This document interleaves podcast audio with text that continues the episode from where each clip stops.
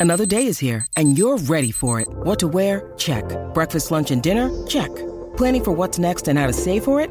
That's where Bank of America can help. For your financial to-dos, Bank of America has experts ready to help get you closer to your goals. Get started at one of our local financial centers or 24-7 in our mobile banking app. Find a location near you at bankofamerica.com slash talk to us. What would you like the power to do? Mobile banking requires downloading the app and is only available for select devices. Message and data rates may apply. Bank of America and a member FDIC. When you need mealtime inspiration, it's worth shopping Kroger, where you'll find over 30,000 mouthwatering choices that excite your inner foodie. And no matter what tasty choice you make, you'll enjoy our everyday low prices, plus extra ways to save, like digital coupons worth over $600 each week. You can also save up to $1 off per gallon at the pump with fuel points. More savings and more inspiring flavors make shopping Kroger worth it every time. Kroger, fresh for everyone. Fuel restrictions apply.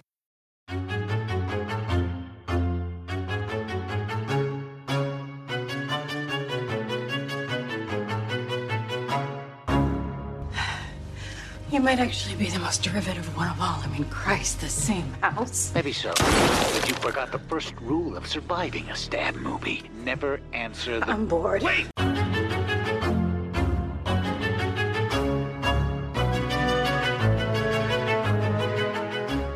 And welcome back to Horror Queers. We're talking she's in Egypt right now because she's so far in denial. We're talking, well, you've been hiding, I've been kicking some ass. And we're talking, certain death is so much fun. And I'm Joe. And I'm Trace, and we're talking, it's not zombies, that's stupid. How do you say that when you're confronted with this much evidence? With this much evidence. Everyone, um, happy holidays. We are discussing the zombie com- the Rom Zom Com musical, Anna and the Apocalypse. I don't know if I would call this a rom, to be honest. Like, there's definitely romantic elements in this, but this is a dour little Christmas movie. I'd forgotten how frankly depressing some of this stuff is. That's the thing, right? The last 30 minutes of this movie, when people start actually dying, like people we care about start dying, it's kind of mm-hmm. like, oh, I mean, like th- th- there is a pair of deaths in this movie that I'm just like, oh, those poor people didn't deserve that. for sure, for sure. Yeah. And the thing that struck me the most on this rewatch was they telegraph that this is not going to turn out well for 90% of the characters in the catchiest musical number of the film, Trace. Yes, absolutely. But I mean, like, oh, uh, I think that's what I like so much about this film, though, because A, not only is it an original musical, which I think is mm-hmm. a hard enough sell in and of itself, Right. The hit to miss ratio of songs for me is actually pretty good. I think there's only like two songs that when I'm listening to this soundtrack, I just skip them because I'm like, eh, whatever. Oh, oh, I forget. Of course, you would be a person who listens to the soundtrack independently. Of course, I am. I mean, I admit it, it's not like one of my favorite musicals of all time, but like I mm-hmm. do really like this movie. Um, sure. And I, I, well, I think the songs are a bit front loaded in terms of the good ones. Yeah, I, I still really like the soundtrack. Yeah, it's a tricky thing, right? I mean, let's talk about musicals and let's talk about soundtracks because I often have this issue when I go to musicals where I'm a first act person. And then when we get uh-huh. to the second act after the intermission, because usually that's when shit is getting serious and we're yeah. really trying to tackle the big things. But I'm always like, but where are the earworms? I'm not as happy anymore. Yeah, I, I'm actually kind of in the same boat. I, and that that's just how a lot of musicals go, right? Even, yeah. even like the fun and bubbly ones, like they, they will always get more serious in the second act because we had mm-hmm. dramatic stakes. Sure. Yeah, I think in terms of this one, which obviously doesn't have act breaks, but if it did, um, I don't mind where the story goes in the second act. But yeah, I, again, I just do think that the songs are just a bit, yeah, as you said, there aren't as many earworms in that second half. And my biggest complaint always, always, the three or four times I've seen this movie, I think Anna's big finale number, um, right. "Give Him a Show" or whatever, is fun, okay. but it doesn't have like that big crescendo belty moment that a no. number at that place in a musical should have. Yeah, I would agree with that, particularly for a climactic big moment, right? You Mm-hmm. want something more for this character, but it's tricky because we haven't dealt with the problem yet by the time that song is happening. So Well- we still have a villain to dispatch. I was gonna say, which problem are you talking about? The zombie one or the evil vice principal? I mean, you could make an argument that this film treads the well worn tropes of zombie films where the zombies are not really the problem. yeah, yeah. And I think, and we'll talk about this, you know, this is. For being, I don't have the budget for this. I could not find the budget for this film. hmm But for being what I assume is a relatively low budget affair, Right. I think it has the scope and the scale of a zombie apocalypse movie, except when it comes to that vice principal who just seems a little too Mhm. contained for the rest of the story. Yeah, he feels like low stakes villain. I almost wish that we had Nick's father, you know, the army captain, the guy Mhm. who sounds really mean and disparaging or something like that. Right. This guy just gives me comedic foil. And I get that that's part of the vibe of this movie, right? Like, even though we're talking about big stakes, life and death, dour ending, at the end of the day, I think this film does want to be really uplifting and a bit of a holiday classic. And it's hard to have a really serious villain in that capacity. Yeah, yeah, yeah. Because I mean, I guess like even thinking about this movie, like when you're thinking of uh, zombie comedies from across the pond, what's the first one you think of? And it's Shaun of the Dead. Shaun of the Dead, which this Yeah. movie does pay homage to a couple times, N- not Couple as much as I, I, I expected, which I think is for the best. Oh, agreed. Because as you said, it's already drawing those comparisons. It's just going to feel like it's aping it or latching onto it if it does it too often. Well, it's interesting. It wasn't even necessarily like the plot aspects that I was that was calling to mind Shaun of the Dead for me. It was in some of the editing. You know, we had that rapid fire editing that uh, Edgar Wright likes to do. Right. That was present in like a handful of scenes here. But again, we didn't go overboard with it because I mean, if you do that, then it's going to be like, oh, it's aping Shaun of the Dead. Hmm That and a couple of sight gags for sure, for sure. Definitely, definitely, definitely. But did you, did you see this in its original festival run? So I did not. I had to wait until this came to limited theaters, and I did go to see it for the weekend it was playing here in Toronto because I had heard so much about it during the festival run, and I liked it, but I was a victim of the hype. So I think this is a good movie, but I don't love it in quite the same way that a lot of other people do. Yeah, um, so I, I really liked this. I did catch this uh, at its festival premiere at Fantastic Fest way back in 2017, and I reviewed it for Bloody. I gave it a 4 out of 5. Okay. It took over a year for this movie to come out. So, you know, premieres in. September of 2017, gets that limited release in November of 2018. Yep. When I saw it again, it was kind of funny. It was after a year and a half of hyping myself up, of being like, oh my God, like I love that movie so much at the festival. hmm my opinion softened on it when I saw it in theaters again. I was like, oh, it, Right. it's very cute. I think it's very solid, but it wasn't like, it wasn't As life changing. yeah, it wasn't like, it wasn't as good as I remembered it being. And funnily enough, though, rewatching it for this podcast, I, my opinion increased on it again to where I felt Ah. more the same way I did when I first saw it. You know what? Sometimes you just need a little bit of distance. Maybe so, but you know what? That's an excellent segue into my production because uh. But bum, because I learned something I did not know. Um, everyone, there are three versions of this film available out there. Yeah. Most of my production history, by the way, it's coming from two different sources. Um, we've got an article in the New York Times by John Anderson, and this is um, After a Director Dies, Friends Finish His Life's Work, a zombie musical. Ooh, yeah. Yeah, it's a very, it's a very wordy headline, but yes, it's it's factual. No, I meant, oh, the heaviness, because I always forget that this is one of those cases where, you know, I don't think this movie did humongous box office. I mean, you're going to tell me in a couple Yeah. minutes, but it's always sad when a creative doesn't live to see the fruits of their labor. yeah, absolutely, and I will have a lot to say about that as well. Okay.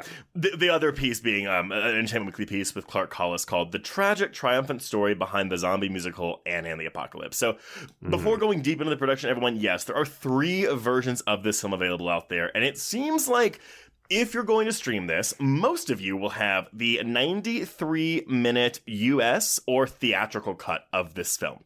Okay. There is another cut um, that is the UK slash international cut that is 98 minutes long. So this is simple. You know, one version played in North America, the other version played everywhere else. hmm But then we have the festival slash director's cut, which is 108 minutes long. Ooh. So we got Yeah, Okay. 93, 98, 108. It's um It's a big difference in that last jump. a big difference. And so here's the thing. So I learned I had seen the original, the longest uh, festival cut at Fantastic Fest. Saw the 15 minutes shorter version in theaters a year and a half later. Right. And then today, I uh, this week, I had watched the director's cut because everyone. Here's the other weird thing. So the version that is streaming on Shudder is listed on the page as 97 minutes long, which would make it that UK slash international cut. Uh, Mhm. But when you hit play on the movie, the runtime is 108 minutes, which makes it the festival or director's cut. Okay, interesting. Yeah. So here in Canada, you can watch it on Shudder or you can watch it on Prime. Mm-hmm. I watch it on Prime and it is that shorter cut because Yeah. then you were like, hey, did you get this? And I responded with a resounding no. I had no fucking idea what you were talking about. Yeah, I mean that's the thing. I was like, okay, like I'm going to see how long it was. Oh, 97 minutes. That's not too long. And then I pressed play, and I was like, why is this all of a sudden 108 minutes long? Hmm, that's a substantial increase. There was a Blu-ray that Second Sight put out in 2019 that included both the UK cut and the director's cut, um, but not the Ah. not the US cut. So, from what I can tell, um, we'll go over some of the major additions again. It's not a ton of stuff, despite it being 15 minutes longer. Um, Yeah. but there is an entire song cut out of that uh, US cut. yes. Yeah. So, anyway, okay. So, the way this gets started, um, in 2009, a Scottish film student named Ryan McHenry went to his close friend Naysun Alae-Carew with a question Would you like to write a zombie musical? And the answer is always yes. Yeah, obviously. No.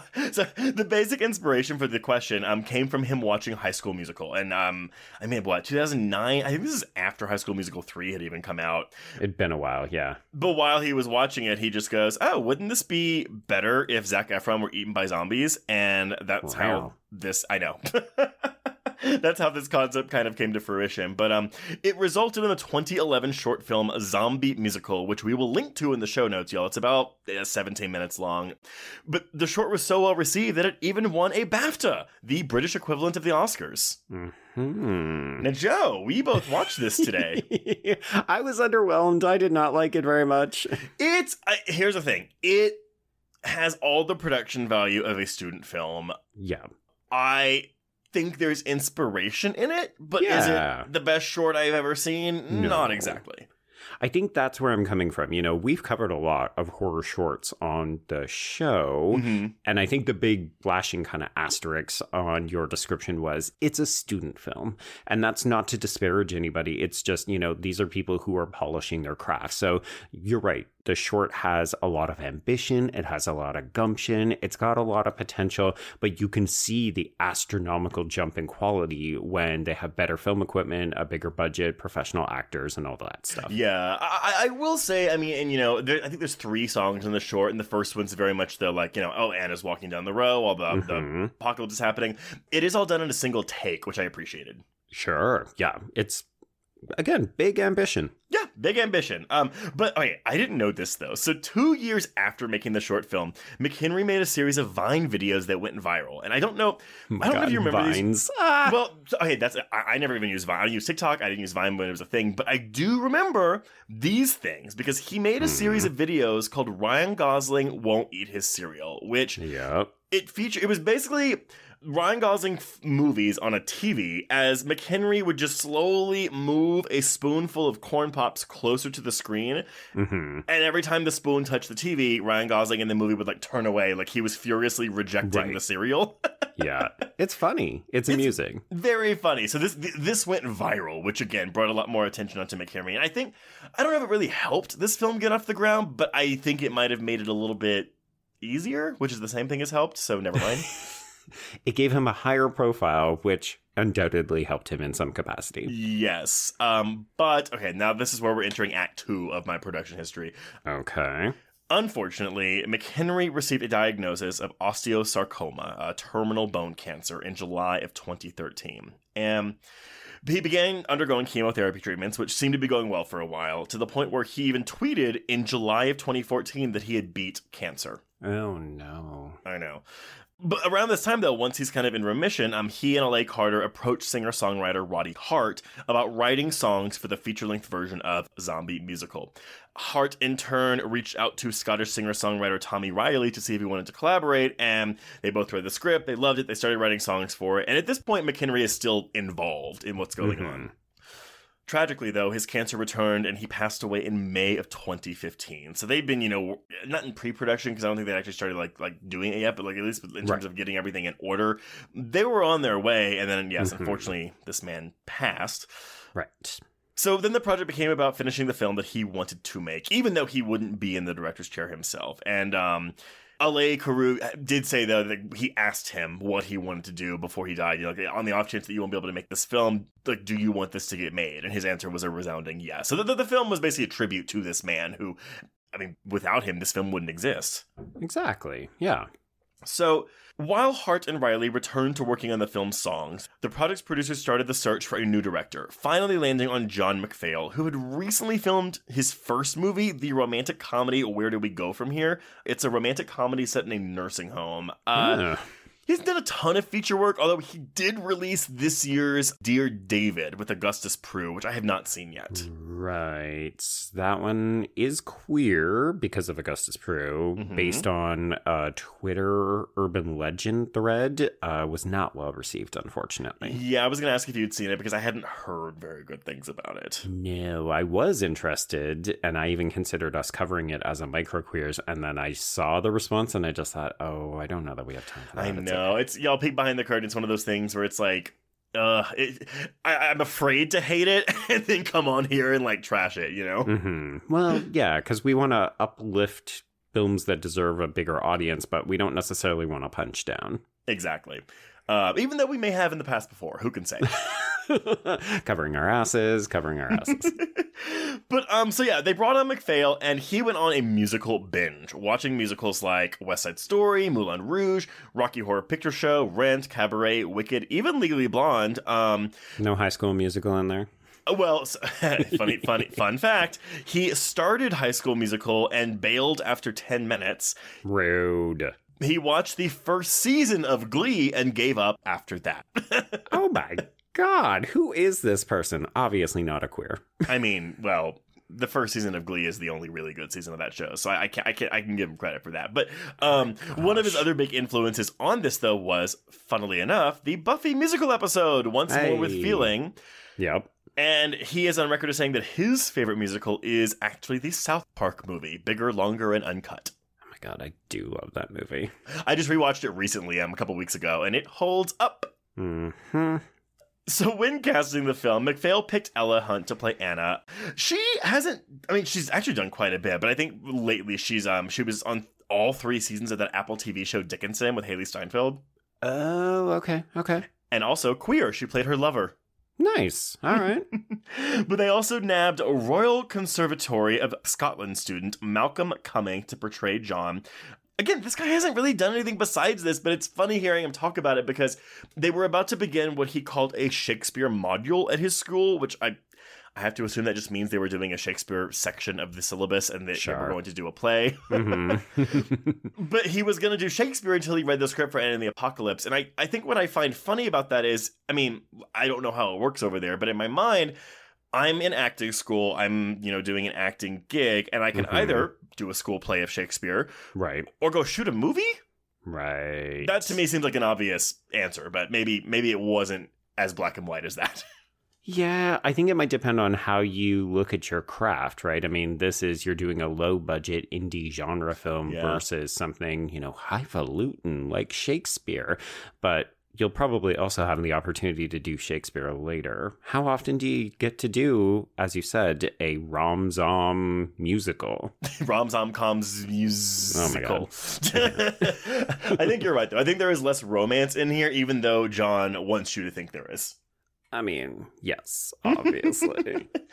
I did want to single out actor Sarah Swire, though, who plays Steph in the film. Um, I will argue, by the way, that uh, Swire has the best singing voice out of this entire group of people, wow, okay. But they were also pulling double duty. They were the choreographer of this film. Right. And also playing queer in the film and queer in real life. So Yes. identifies as lesbian. Yeah, and you know, th- Stephanie, it's a thing where it's like, you know, that's the hazard of a 93 minute or a 98 minute or 108 minute musical. Um, mm-hmm.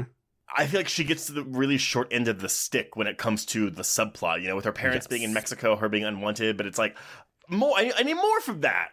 Yeah, I went into this wanting to do a certain amount of research, and everyone is just very I don't want to say surface level in their critique of the film, but I did find a couple of queer reviews that say, you know, yeah, we like Steph, but we really don't get to know much about her. And I would argue that, well, this is definitely the kind of representation that I like to see, where it's, uh, yep, I'm queer. It's not a big fucking deal. Nobody really cares about it except maybe Nick, who is also a piece of shit.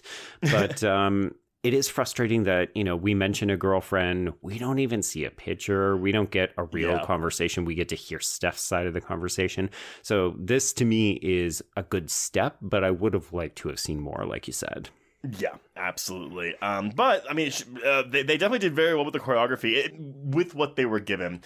Yeah, I read an interview with them, and the production overall considered whether or not to have the zombies dance, and they opted not to because they thought it would just look a little too ridiculous. But they were very heavily modeling it off of the kind of dancing you would see in High School Musical. So it's not super elaborate, but it is, you know, beyond your average production, I would say.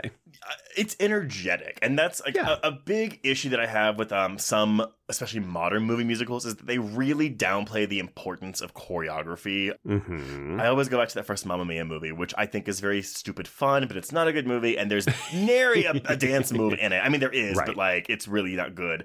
So yeah, while, while this isn't like Broadway level choreography, um, mm-hmm. there's enough energy here to where I, I, I do find it captivating. But I will sure. say, this is a direct quote from Swire because it was an indie budget film, that means there was no time. It means right. that you don't always get a cast of professional actors, but you get a lot of really good movers. So you have to be smart in the way that you devise choreography so that anyone can learn it, depending on the time allotted, in almost under an hour. so it was an right. interesting exercise in how you can you have to be crafty to pull all that off. You know what? That totally makes sense to me. It's like in the big number that Anna shares with John, I'm turning my life around when, you know the big apocalypse is happening. Mm-hmm. They're not really doing a lot of choreography. They're just no. dancing as kids would who are listening to their headphones while they're yeah. walking to school. Exactly. It's more like a walking with character. yes. That's what we're going to say. so yeah, the film was shot in Scotland. It had its world premiere at Fantastic Fest on September 22nd, 2017, and was acquired for distribution in January of 2018 by Orion Pictures, who then waited a whole fucking year to put it out. They released it in limited release on November 13th, 2018 in five theaters. It went wider the next week, um, mm-hmm. but its widest release was 138 theaters. Yeah, which is why I had a weekend to see it. It was a limited engagement. And when they said limited, they meant fucking limited. I know. I'm so conflicted with Orion because A, I'm glad you know they're not bankrupt anymore, but sure. they, they mm-hmm. put out like some uh, they have a decent turnout, I think, of, yeah. of genre films. But like what happened here? Like what like what who who did this?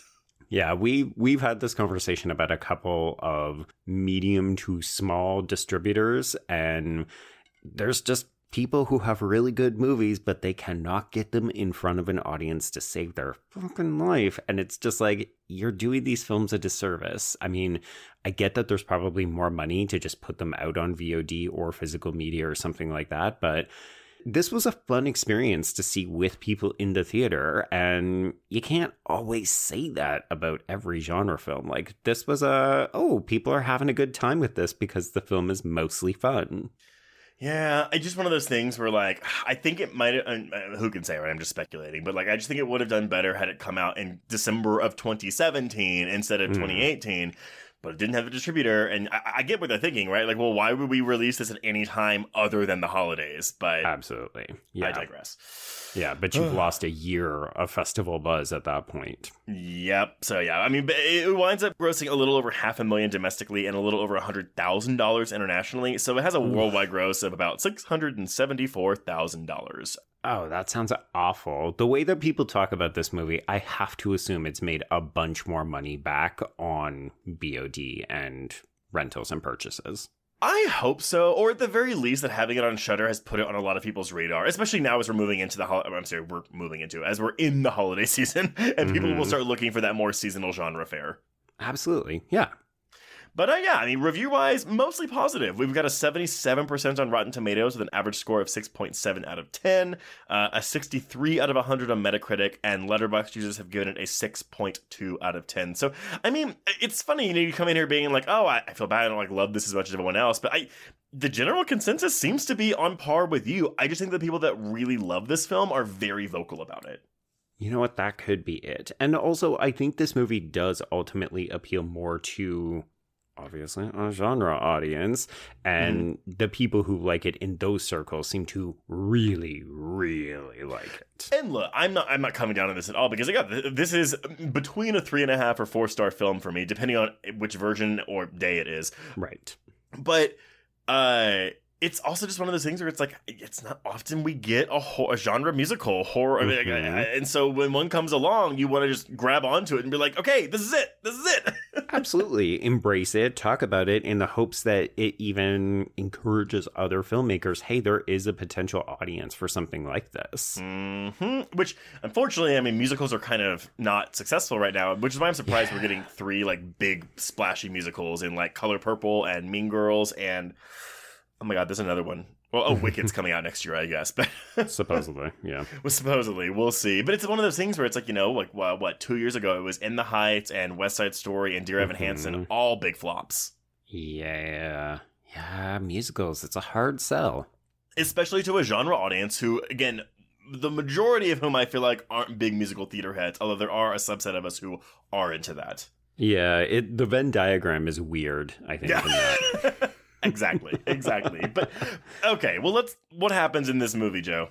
All right. So our story takes place in Little Haven, Scotland, and we open with Anna, who is played, as you said, by Ella Hunt.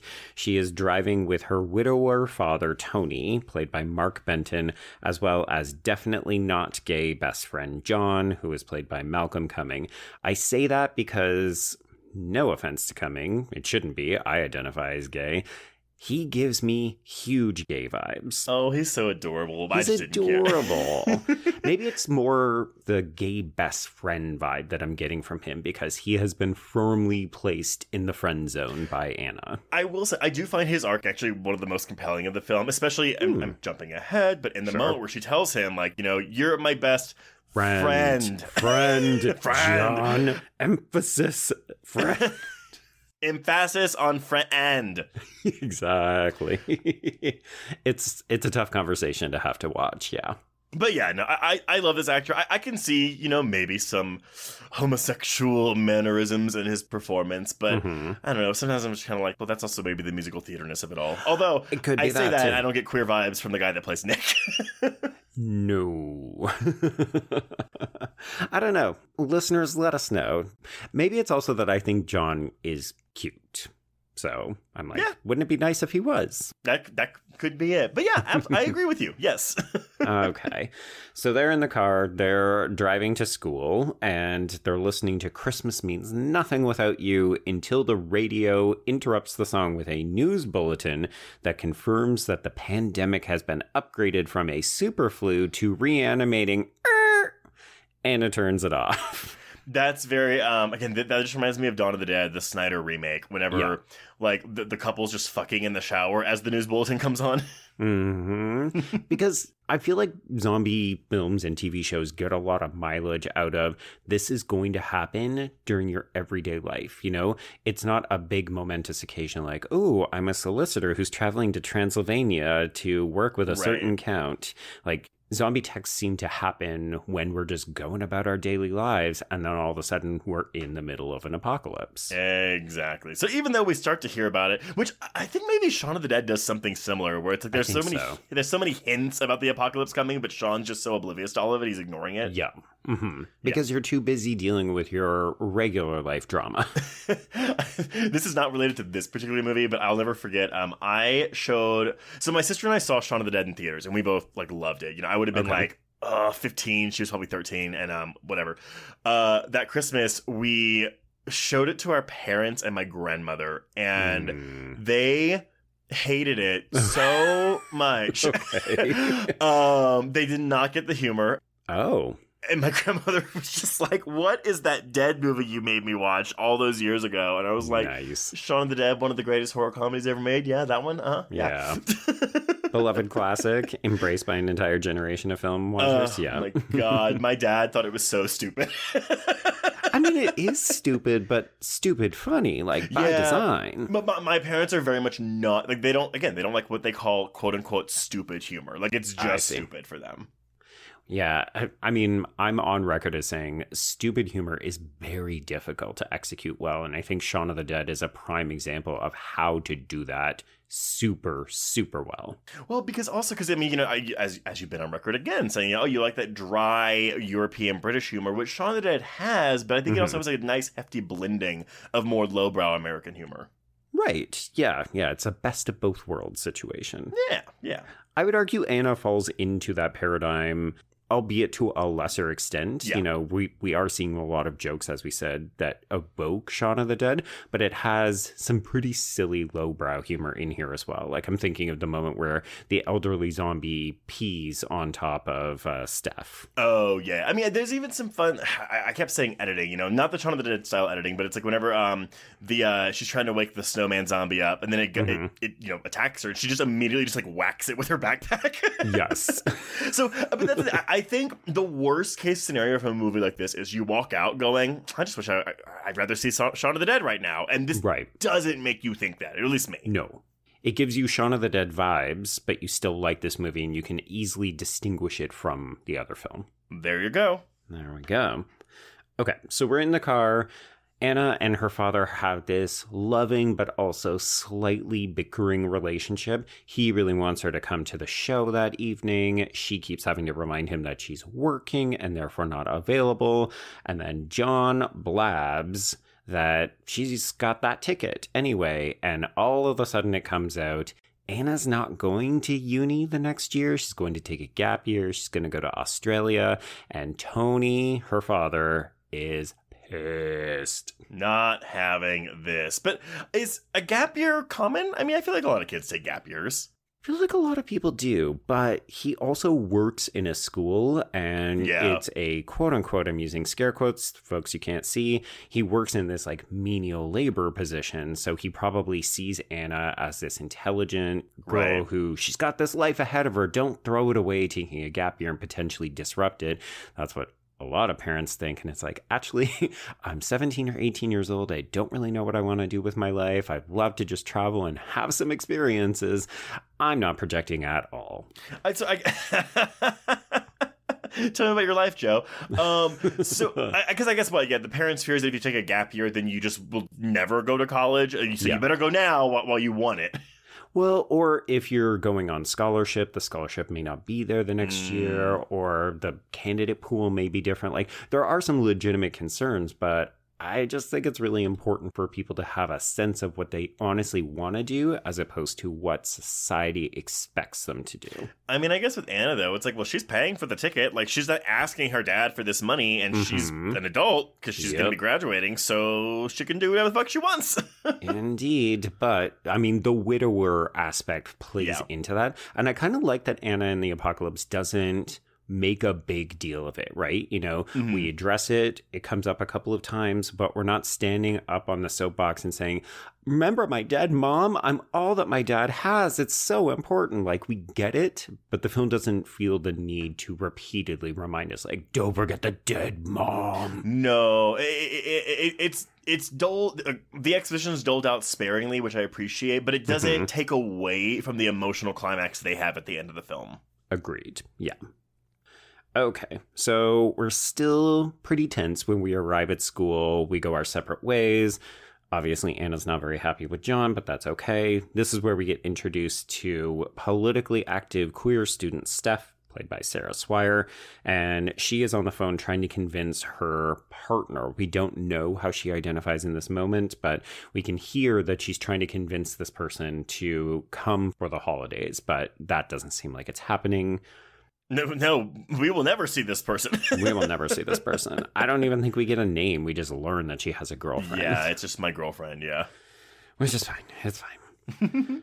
So, and the next person we're introduced to is Headmaster Arthur Savage, played by Paul Kaye, and he is butting heads with Steph about a recent editorial. So, as I said, she is politically active. She wants to break stories about injustices. So, she's very focused on the unhoused during the holiday period and so on.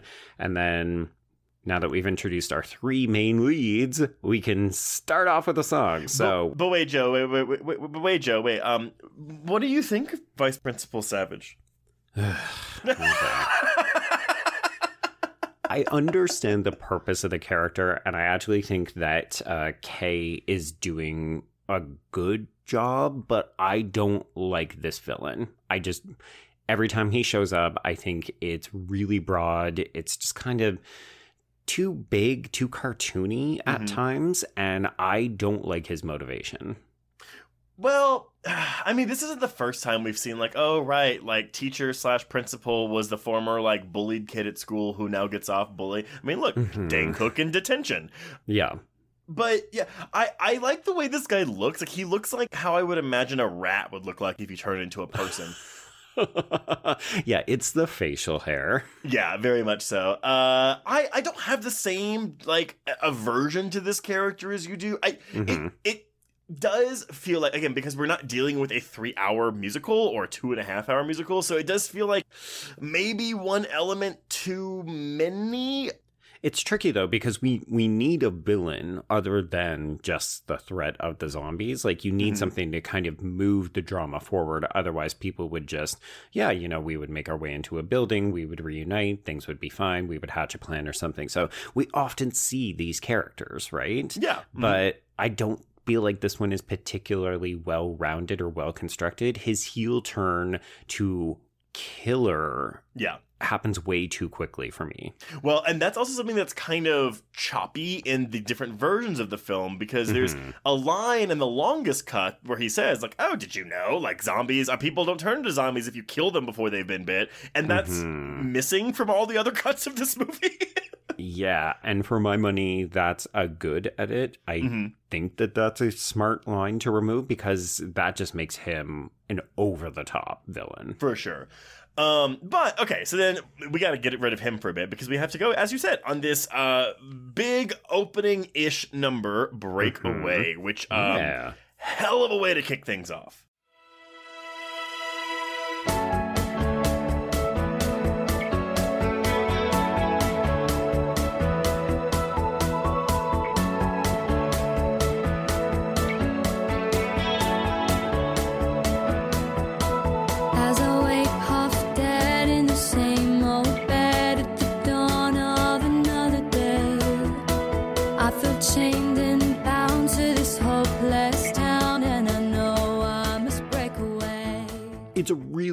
One, and the three singing are great. We're getting good exposition, character development at the same time about how they all yearn for something different than their current situation. Yeah. So with John, it's that he wants a relationship with Anna. Anna obviously wants to get out of this small town and go on her journey to Australia. And then Steph feels I mean, we don't really have a great sense of what her struggle is, but she feels displaced here. You know, it, it's very clear that she is not Scottish. So oh yes, she's she's a fish out of water. Yes, I wrote in my notes. Yeah, Anna wants to go on a trip. John wants to be with Anna, and Stephanie wants people to care about the rest of the world. Uh, that's a good way to put it. Yeah. The, the, the, I, I, didn't write down a ton of the lyrics, but it always. Um, so yeah, this is a really good "I Want" song. Mm-hmm. And again, everyone, if, if you're listening to this and you've never seen it because you have an aversion to musicals, like I, I don't know what it is about musicals that turns so many people off. I've talked to so many of my friends who I, I love and respect and whatever, but I, I, had some of them that are like, I just can't do musicals. It's just so mm-hmm. ridiculous when people start singing. I can't, I can't handle it. And I'm just like, yeah, but if you just listen to the lyrics and pretend like they're saying it instead of singing it, then it, all you have is a monologue. There you go. Hmm.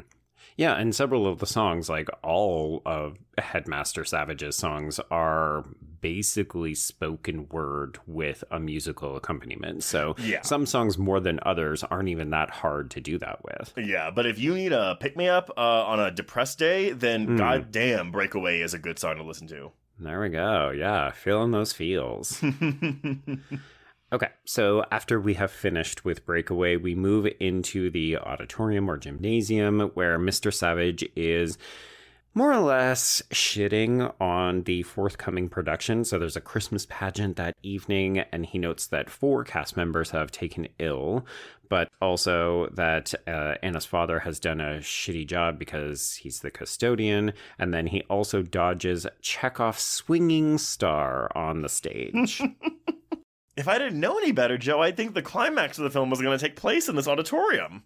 Hmm. I mean, you have to assume that it's probably going to take place at the school. Although, when we introduce the bowling alley, it does also seem like a great venue to set a climax at. But yeah, I mean, we've got a Christmas show and it's a musical, so you have to assume something's going to happen on this stage. Just something. This is also it's like you know we have all this happening. This, this is a big Shaun of the Dead moment here too. Is um where Anna's standing in the hallway and we just hear a wheezing Mhm. sound behind her, and then it's Yep. like oh re- like smash cut reveal it's a girl with asthma. But Yeah, I was like okay that's your Shaun of the Dead moment right there. hundred percent. Yeah, and it's it's a good gag. Yeah, it works. Yeah.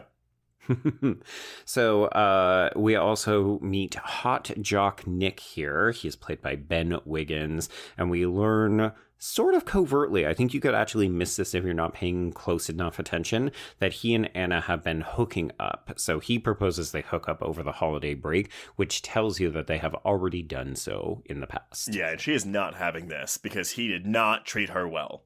No, we will learn more about that later. I think we get more character backstory on him than we do on John And Steph. and Steph. well, I guess it's because Anna and Nick are guess uh, the end game of the movie. which is the telling feature, right? But you wouldn't think that in the early parts of the film. So it feels a little bit odd. But I think, again, that's what makes this film distinct is that it doesn't go the way you think it's going to go. No, not at all. And that's why, like, as much as I grieve, spoiler alert, everyone, John's death, um, Mhm. I was not expecting it to happen. No, no. And when it happens, you're really upset because you think he's endgame. Absolutely. Yeah. Okay, so we move into the cafeteria. We've we've actually already met Anna's best friend Lisa, who is played by Marli Siu at this point. Uh, I love her. She's amazing. I love how she's sex positive, but she's not like slutty. She just has this boyfriend, Chris, who is played by Christopher Leveaux, and they're very affectionate with one another. They like to be together, but yeah, there, there's something incredibly endearing despite the fact that these two are essentially introduced doing gross PDA. Yeah, I mean, I, I, they were not non-characters; they are characters in this film. But like, their sole trait is they love each other and they like Mhm. Chris's grandmother. yes, yes, they do. But they're so sweet, and so like every time they're on screen, it's just like, oh, look at those Yeah, two. exactly. They're very sweet. yeah. Okay, so Stephanie asks Chris if he will come with her to film an expose of the unhousing problem that night because uh, she has previously seen him getting dressed down for shooting video that is inconsequential or non substantial. So she's hoping that they can help each other out in that capacity because she wants to shed a light on this politically charged issue Mhm. and he needs to do something that's a little bit more serious. So he agrees. And meanwhile, we also see that Nick is being a total asshole and picking on John, picking on other, you know, quote unquote, lower class members of the high school. So, So I get the impression that you are not a fan of Nick. oh, I, I like Nick as a character who is a piece of shit, and this actor knows exactly how to play him so that we Mhm. like him, but also think he's a douche nozzle. He has the most striking facial features. Like it's a oh, he has a he's gorgeous. very distinct looking face. Yes, Ben Wiggins is fucking hot, and I think he's just exceptionally well cast. Oh my god, Yeah. when he when he falsettos in his number, oh Mhm. god, Oh, he's got a great voice. soaking wet in my panties. Okay. There's a, a holiday gift to all of our listeners. yep. uh, so, anyway, so John has an issue with Nick, but Anna essentially cautions John, hey, don't go there because Nick is just going to beat the shit out of you. All right, so let's get to far and away everyone's favorite number in this movie, Hollywood Ending, which of course is inspired by a high school musical and features choreography that looks very similar to it.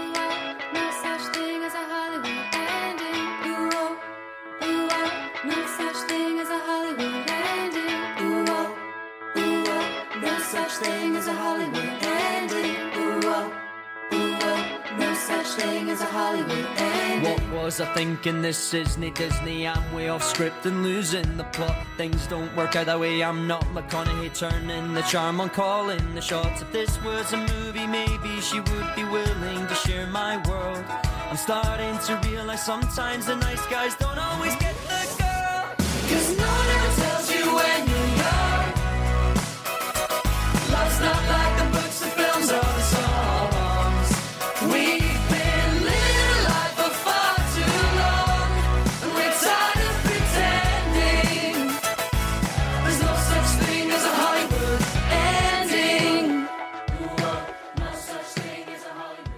Yeah, this is the most musically number of the whole movie. I, I actually do prefer Breakaways. well. I think this is a really fun Okay. song, but I think it works better when it's paired with the choreography and the visuals. Okay, I can see that. Yeah. But yeah, you know, they all want to get out of their stressful lives. They want to have their Hollywood ending, but they all know that that's not really something that is possible to have. Savage also Mhm. sings in here a little bit for some reason. E- yeah, yeah, he's there. He's lurking on the periphery for He's- most of the film. He's just really jealous because these kids are singing about the Hollywood ending that he knows he'll never get because he's stuck at the school for the rest of his life. Sure. Does he want my sympathy? Well, he's not going to get it. uh, anyway, I like that if you watch the film for the first time, this song is just catchy. The choreography Oh, is exciting. You know, it's our first big cast number. But if you go back on a rewatch, listen to the lyrics more closely, it's not just, oh, we all have this thing and it's probably not going to happen. It's like, hey, the movie is cueing us. Most of these people are not going to survive this film to even get an ending. Yeah, that's I think something and you know, you and I not being the most musically inclined people, you know, we're not going to do this a lot of justice, but there's a lot of um there's a lot of layers to the lyrics in these songs. And I think Hollywood Ending is a really good one, but also Breakaway because we have a lot of counter melodies and Mhm. just people singing a lot of different things at once. So it's easy to miss some of these lyrics on a first time watch. Absolutely. Yeah, because you're just bopping along. And yeah, and so for the, something like this where you're watching a lot of it, and so I, I can, as someone who has ADHD, I understand where you're like, oh, I'm looking at this, so therefore my ears have turned off. I get it. Mhm. But that's where repeat viewings help. And that's why listening to the soundtrack helps. There you go. You know what? That's a great pitch for listening to the music independent of the visuals. well, I, I'm curious. Are you someone who typically listens to a Broadway like show's soundtrack before you ever see it? Okay, so that is the big thing Mhm. was the piece at the end. I do listen to them in advance so that I'm prepared for the actual show. I'm the exact same way. I like to listen to things ahead of time, but my husband's the exact opposite. He's like, I don't think I can enjoy that music if I haven't seen it in context with the plot of the Mm. show or the visuals or whatever. So I get both sides of it, but yeah, I'm like, Right. I want to be prepared for the show. That is so funny because my experience growing up was similar to Ari's, where Yeah. I would actually, like, my mom had bought my sister and I Phantom, Les Mis, and I think Oklahoma, and like maybe a couple of other ones. And we had never seen any of the shows. So we would just listen to these, but we didn't understand that there was action that happened in between the songs. So I didn't understand anything about the plot of Les Oh. Mis. And then when I went to see it the first time, I was shocked at some of the developments because like there there's a lot of gaps in between those songs where Mhm. important things are happening to the characters. yeah, it's like unless you're watching like a Sondheim show where like 90% of the of the of the Yeah. play or the musical is like on the soundtrack, then you're gonna be a little bit lost. I Mhm. you know, I've talked about how before, you know, when I'm listening to the songs, um, like regular songs, it takes me several listens to lock down the lyrics because what I'm Sure. listening to is the melody, the beat, right? Mhm. Yep. Not the case with musical songs because musical songs, nine times out of ten, are telling a story. And if you know Right. kind of the basic premise, I can apply that context to it. So it's easier for me to listen and remember and memorize uh, musical lyrics than it is Hmm. quote unquote regular song lyrics.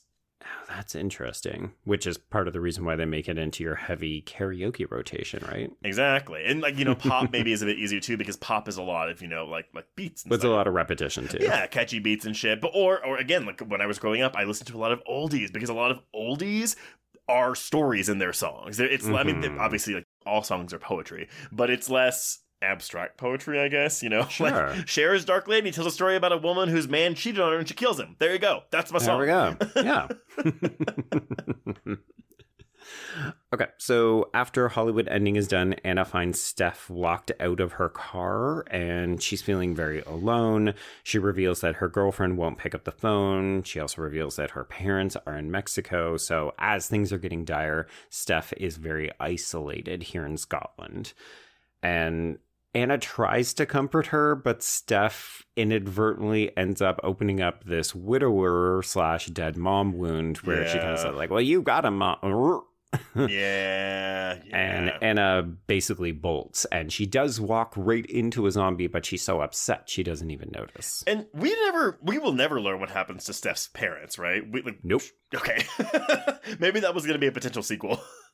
Yeah, there, there's a couple of things where we just need to know what's driving the characters, but we don't actually have a lot of the context. So even with Anna's mom, I don't think we know how she died. We just know she's dead. Yeah, she just, she's just dead.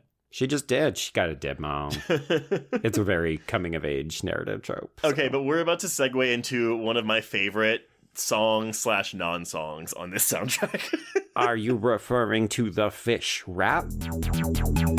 My favorite dish is fish, mother flipper, and I eat it for the hell of it. A nice bit of halibut. That's not the only fish they got. Mackerel. Mackerel. I could take more than a snackful. Salmon with some jam, and I could drink it by the tapful.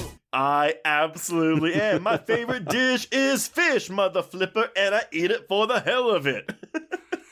and these two are just absolutely inept dancers. They are fumbling all over the stage, and it prompts Savage to say, Oh my god, what the fuck are we doing with this show? These two characters, and I'm using characters very loosely, like these are in Mhm. quotation marks, um, are two of the funniest things. Like, and they, they have no lines in this movie. They will come back later as zombies, and it's just Mhm. like, but this performance as they're like moving their penguin hula hoop costumes around is just, Yeah. it's so funny. So funny, so stupid. It's one of those things where you understand implicitly how important a visual can be, right? Because as you said, these aren't characters. We don't know these people's names. I mean, I'm sure we could look them up, but who could care? But it's so memorable because it's so dumb and odd at the same time. Well, and when it comes to choreography, I, I do wonder like if Swire did choreograph this, or if they were like, "Hey, just dance Just get up there. You know what? We're not going to let you practice it. Just try to mirror each other. We're going to film for two minutes. yeah, but you can hear the song once and then go out there. hmm hmm So after they are done, this is when we move into it's that time of year. Lisa's number. She comes out looking like a million dollars. It's a very Santa baby esque number filled with. It's not even subtext. It's fully laden with innuendo and double entendres, and it's uh, it's Randy.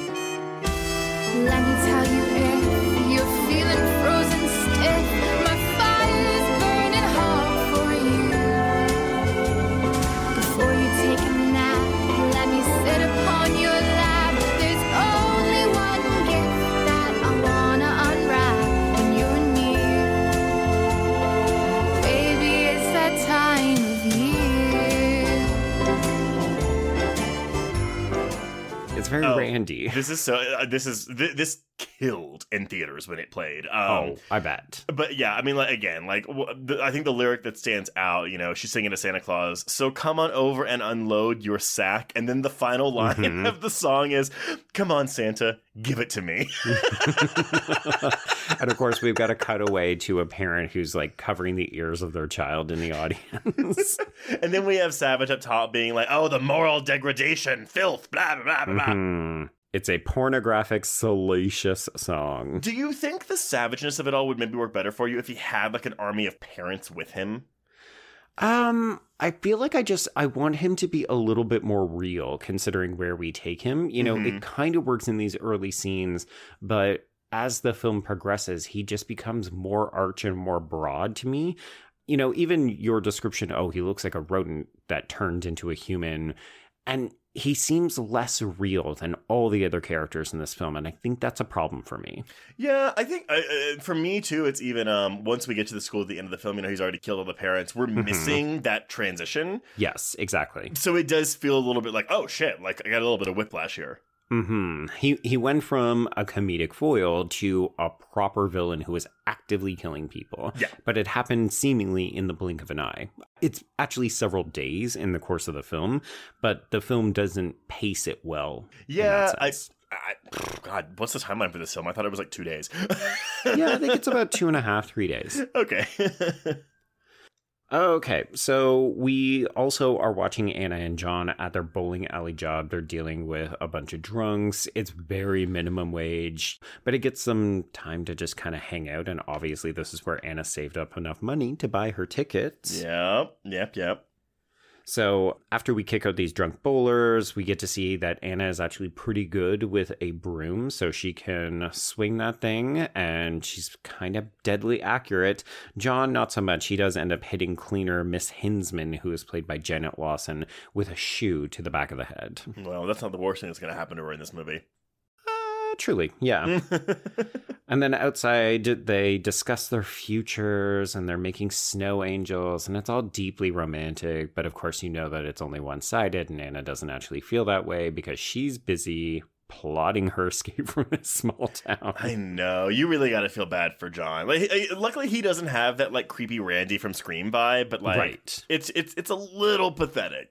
It's a little pathetic and i think he knows it but it is Oh, one yeah. of those like this is a convention that we have seen a billion times but it works because who among us has not developed a crush on a friend that you know is probably not going to be reciprocated but you can't help it or you have had a friend do that to you Sure. Yeah. Sure. Absolutely. Been there. Been there. Been there it. probably both sides if we're being honest so- Oh, absolutely. And these are teenagers. You know, I get it, but it's just like, Sure. oh, well, Yeah. just grow up a little bit, but you won't get to.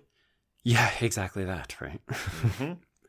okay, so the next morning, this is where Anna and John sing Turning My Life Around. And this is the big, we're walking down the street with our headphones on, not realizing that the world is ending around us.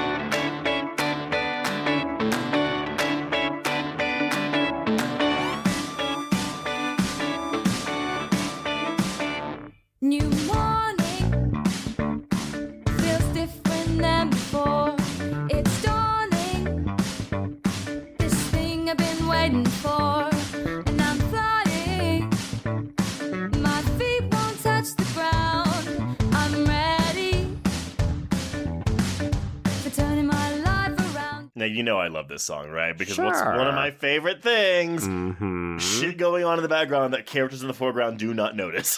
Absolutely. I will say my issue with this is Mhm. that it's a bit of a one joke musical number. Like Mhm. the song is good and I really like how Hunt plays it. Like she's really committed to this bit.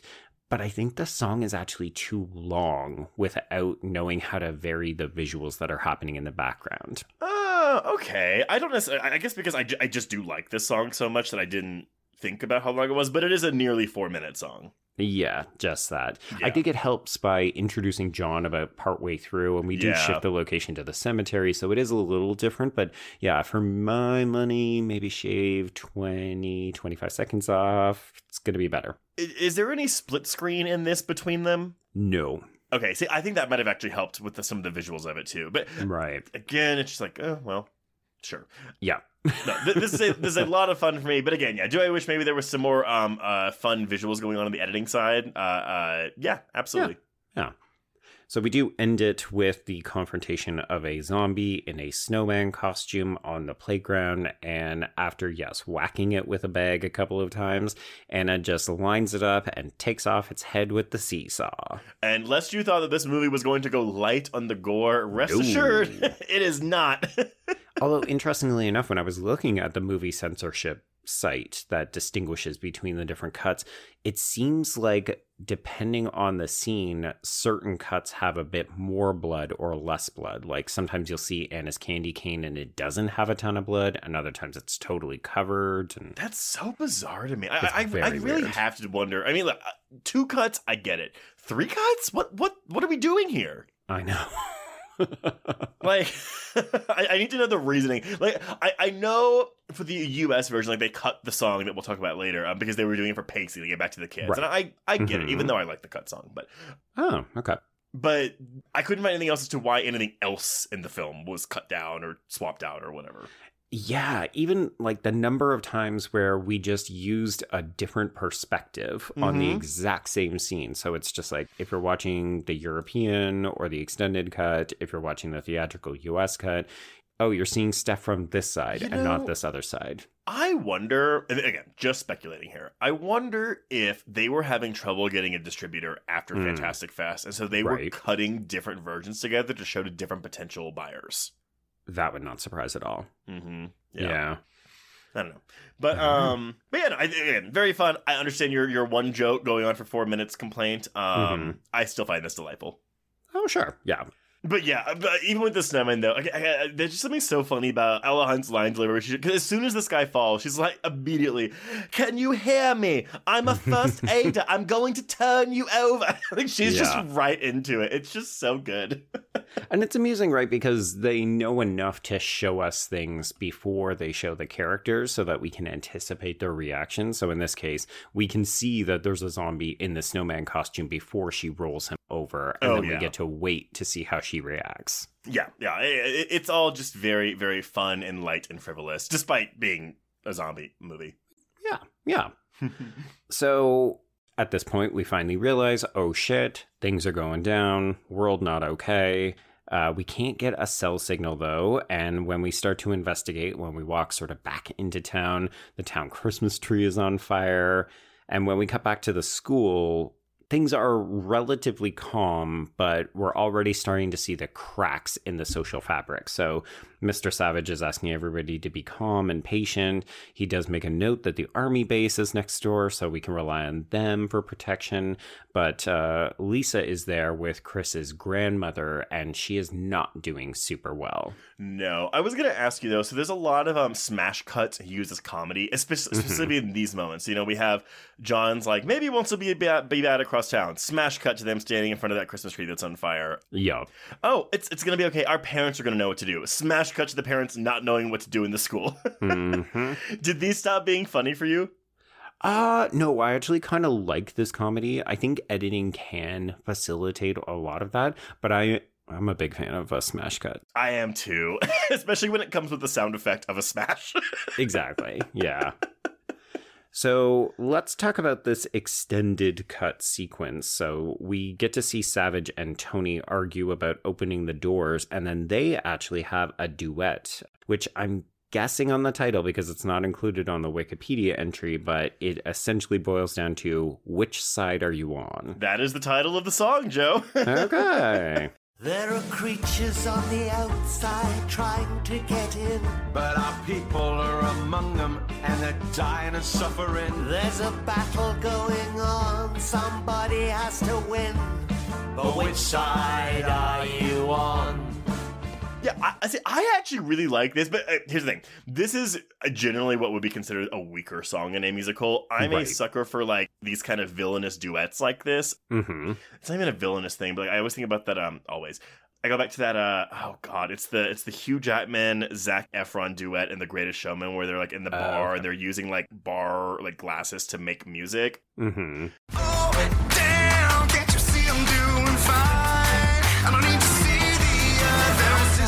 how you like to spend your days? Whiskey misery and parties and play. If I were mixed up with you, I'd be the talk of the town. Disgraced and disowned, another one of the clowns. But you would finally live a little, finally laugh a little. Just let me give you the freedom to dream, and it'll wake you up and cure your aching. Take your walls and start 'em breaking. Now that's a deal that seems worth taking. But I guess I'll leave that up to you. No one likes that song, but I love it. So that's how that's how I feel about this. Yeah, I mean, it's people who are often on opposite sides of some kind of debate and they're trying to convince the other person that they're wrong, but it's illuminating for the audience to see, okay, well, who falls in between?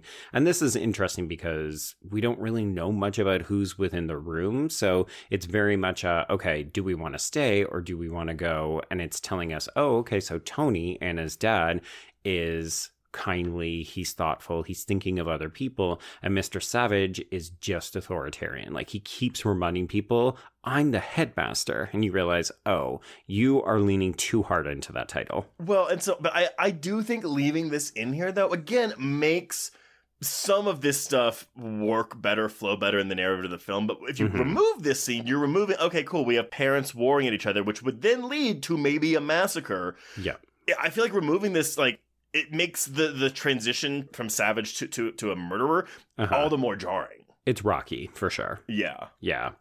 But I can understand the cutting for pacing because it's a long time to go away from Anna and John, especially at a, a fairly pivotal moment, right? Like we need to get them reunited with Chris and Steph, which is what happens if you cut this song out. Yeah, exactly. But again, like, you know, leave this in and get another scene where the factions actually have a war and fight and then Savage kills everybody. Hmm. Yeah. Whatever. So we're back at the bowling alley. This is where Anna and John discover Chris and Steph have been hiding out. We fire up the laptop so we can do some research. Oh, the mo- the modern equivalent of a microfiche sequence. Exactly. uh, and of course, we also use this as an opportunity. Again, you could argue this maybe goes on a little too long. So we mostly spend the time looking up information, but then we also spare quite amount of runtime on evac selfies where we get to see people posing with zombies on the other side of fences and this is where steph says hmm, maybe we deserve to go extinct We also learned that Justin Bieber is a zombie. This joke Mhm. fell flat for me, but I will say, but John going, Tay Tay's fine. She's fine. that worked for me. yeah, I did find the choice perplexing. I wonder if this is the very specific time that the film is coming out in because, you know, we're referencing Robert Downey Jr. as Iron Man, which Mhm. of course was right around this time. Ryan Gosling felt like the unusual pick for me. I mean, th- th- we were only doing that because of those Vine videos. Right. Okay, that totally makes sense. Because oh, I didn't mention this, but whenever McHenry died, uh, Ryan Gosling did release a video of him eating cereal. Oh. Yeah, yeah. So it, it was oh. Aw. really right. it's really sweet. That is so sweet. The other thing with me is considering we talk so much about High School Musical in the interviews and the production, wouldn't it have made more sense to say Zac Efron is a zombie? Oh, right. There's no legal issues that. If you're just like naming someone, right? Like you're not like th- that could have been fine, right? I think so. This this whole section between Chris and John, where they're talking about all of this, really reminded me of Zombieland. To be honest. Uh, I could see. God, can we talk about a zombie comedy without talking about things like Shaun of the Dead and Zombieland, the two most popular zombie comedies? yeah, pick your side of the pond. Which one do you want to talk about? Uh, I mean, the better one, Shaun of the Dead, but Oh, I would agree. Yeah. I mean, we like Zombieland. We covered Zombieland 2, which is not as successful, but there's a lot of good stuff in Yeah. both of those films. yeah, I agree. I love you just trying to say something nice to say. I don't want those rabid Zombieland fans to come after me this holiday season. yeah, well, Zombieland fan. Can you imagine? People who just hardcore zombie. Where's my TV show? I want it now. Uh, well, we got it. No one watched it. Uh-huh. No. All right, so the girls discover zombie Mrs. Hinsman in the bathroom, and Stephanie gets her first kill of the film when she kills her with the toilet seat. I love the way we find her though, because while they're like having this heart to heart in the bathroom, we just hear a fart come from the stall. There's your lowbrow humor mixed in with the emotional resonancy of, you know, oh, we left things on a bad note, we should apologize, and so on. Fart joke. but okay, but then we get this. Uh, so you know, you mentioned how this bowling alley is like a really good setting for for a set piece or a climactic set piece, and while we Hmm. don't stay for the climax, we do get a really fun fight scene here, and Yeah. a line of dialogue from Chris that I really appreciate is when John says, "What do we do?" and Chris yells, "It's like the movies, destroy the brain." Right? Ugh. I was like, yes, thank you. A zombie movie where people have seen zombie movies. yeah, you can actually acknowledge it and still work the tropes and still have interesting, innovative sequences. Like, you can really do both, folks. I mean, I'm telling you, if if you give me a zombie movie and the characters don't immediately start trying to kill, like shoot these things in the head or blow their heads Mhm. off, like that's a no, no, no, no, no, no, no. Oh man. I know I have shit on that Black Summer TV show, but there is a sequence where it takes like five people to take down a zombie, and it's because they are whacking it in the back with a brick. Like the back, Trace. Joe, I, can't even comment on I, that I right now. can't. it was baffling. anyway, we're doing all the right things here, and we're doing the thing that I fucking love, Trace, where we are using available weapons. So we have got bowling balls, brooms, spatulas, as well as bowling pins. and whatever the machine is that fixes the bowling pins. Truly, yes, I do love a good decapitation. Yeah, these are all really fun. The, and that's the thing, like you know, the, th- there's plenty of gore in this movie, but when they do, when they did spend the money on practical effects, it Mhm. looks like it because the bowling balls that, cr- that crush this one zombie's head is, uh, it looks so good. It looks It so looks good. great. Mhm. Yes, love it. This, I would argue, is also where things are going to start to get dark. So this is a transition point. Okay, so um, can you guess what my least favorite song is in this musical? is it Human Voice, the melancholy ode to technology and human connection? It is. I know a lot of people that like this musical like love this song. This is Mhm. inherently a me thing. Right. This is the slowest song in this musical, and I find it kind of boring.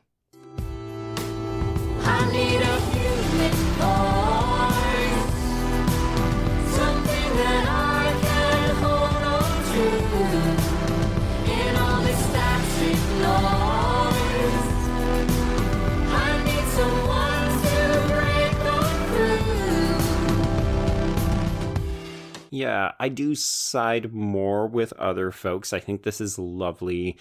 But I understand what you mean because we're going from high octane action sequence that's adrenaline infused to, oh, let's wallow in our feelings and just get really despondent. For sure. Um, yeah, it's just like I think this might be a song that I like more listening like on its own hmm as opposed to like in this movie.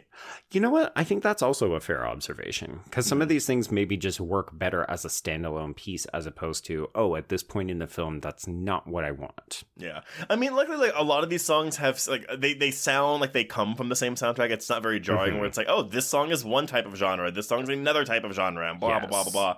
But this one is the most distinctive, being like the most different from all the rest. Yeah. Well, I would say savages, but yes.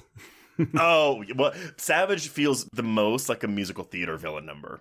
Truly. Yeah. No, but but that that's why I like it. Give that song to Jeremy Irons as Scar in Absolutely. The Lion King, and it's the same fucking song. Yeah, there were parts in that song where I, I'm glad I had subtitles on because I couldn't always understand what he was saying. Because he's, he's it- it's the way of the song, like you're speaking very fast, but Mhm. you know, Yeah. Yep. One of those. so the other thing that's challenging about this part in the film is that it's like the end of the world. Like before it was kind of funny because we were watching comedy happening behind Mhm. Anna. Here we're actually just seeing nighttime shots of like explosions around town and it feels very apocalyptic. yeah, like You the, know, the, obviously so. the word you don't say, Joe. it's just more like Lead? I've I've seen dystopian films that feature this kind of visual iconography, and it's upsetting. yeah, no, yeah. The, uh, the, there's a good shot of them all just staring outside the window of the uh, bowling alley, as you can just see the bombs like in in the reflection. Mhm. Yeah, it, it- it's good. I get it. Um, but yeah, as you said, this is when we are moving into the more somber portion of the film. Or, I'm, I guess somber half of the film. yeah. Although, as we say that, you know, okay, so the night passes, we wake up in the morning in the ball pit, and this is where Chris proposes what is either the best or the stupidest idea ever, which is that we're going to use this inflatable ball pit to travel to the school so we can find our loved ones and get to Steph's car. Yeah, so they flip it upside down. They all hide under it, and so basically, whenever they're like about to get attacked, they just you know lower the the thing to the ground. Hmm. What do you think of this plan? Does it make sense to you? It's okay, I think right? it's fine. Yeah, I mean, cl- clearly the zombies are really stupid. They're not following them. Um, Right. I just the visual of like this upside down inflatable ball pit with feet walking down the street is so Mhm. funny. I really like it when they do have to hit the deck. I don't know. It almost looks like an animal, like a gopher, ducking its head back into the ground or something. It's Yes. it's amusing for sure. And you know, we get some piss play in here, as you already alluded to earlier. I mean, you make it sound sexy. It's not sexy. It's not, yeah. Although it really bothered me because they were like, "Oh, a zombie's pissing on your face," and I was like, "That's the back of her head, not her Hmm. face." But okay. Well, and Anna is correct in saying, yes, it's warm, but there's also a layer of plastic between the two of you, so you're fine. Well, she's not the one getting peed on, so Fair, fair, yeah. So this is when Nick shows up to save them. He's there with a group of idiot friends, and we get this musical number, A Soldier at War.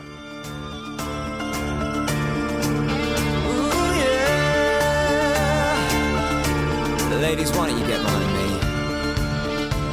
Yeah,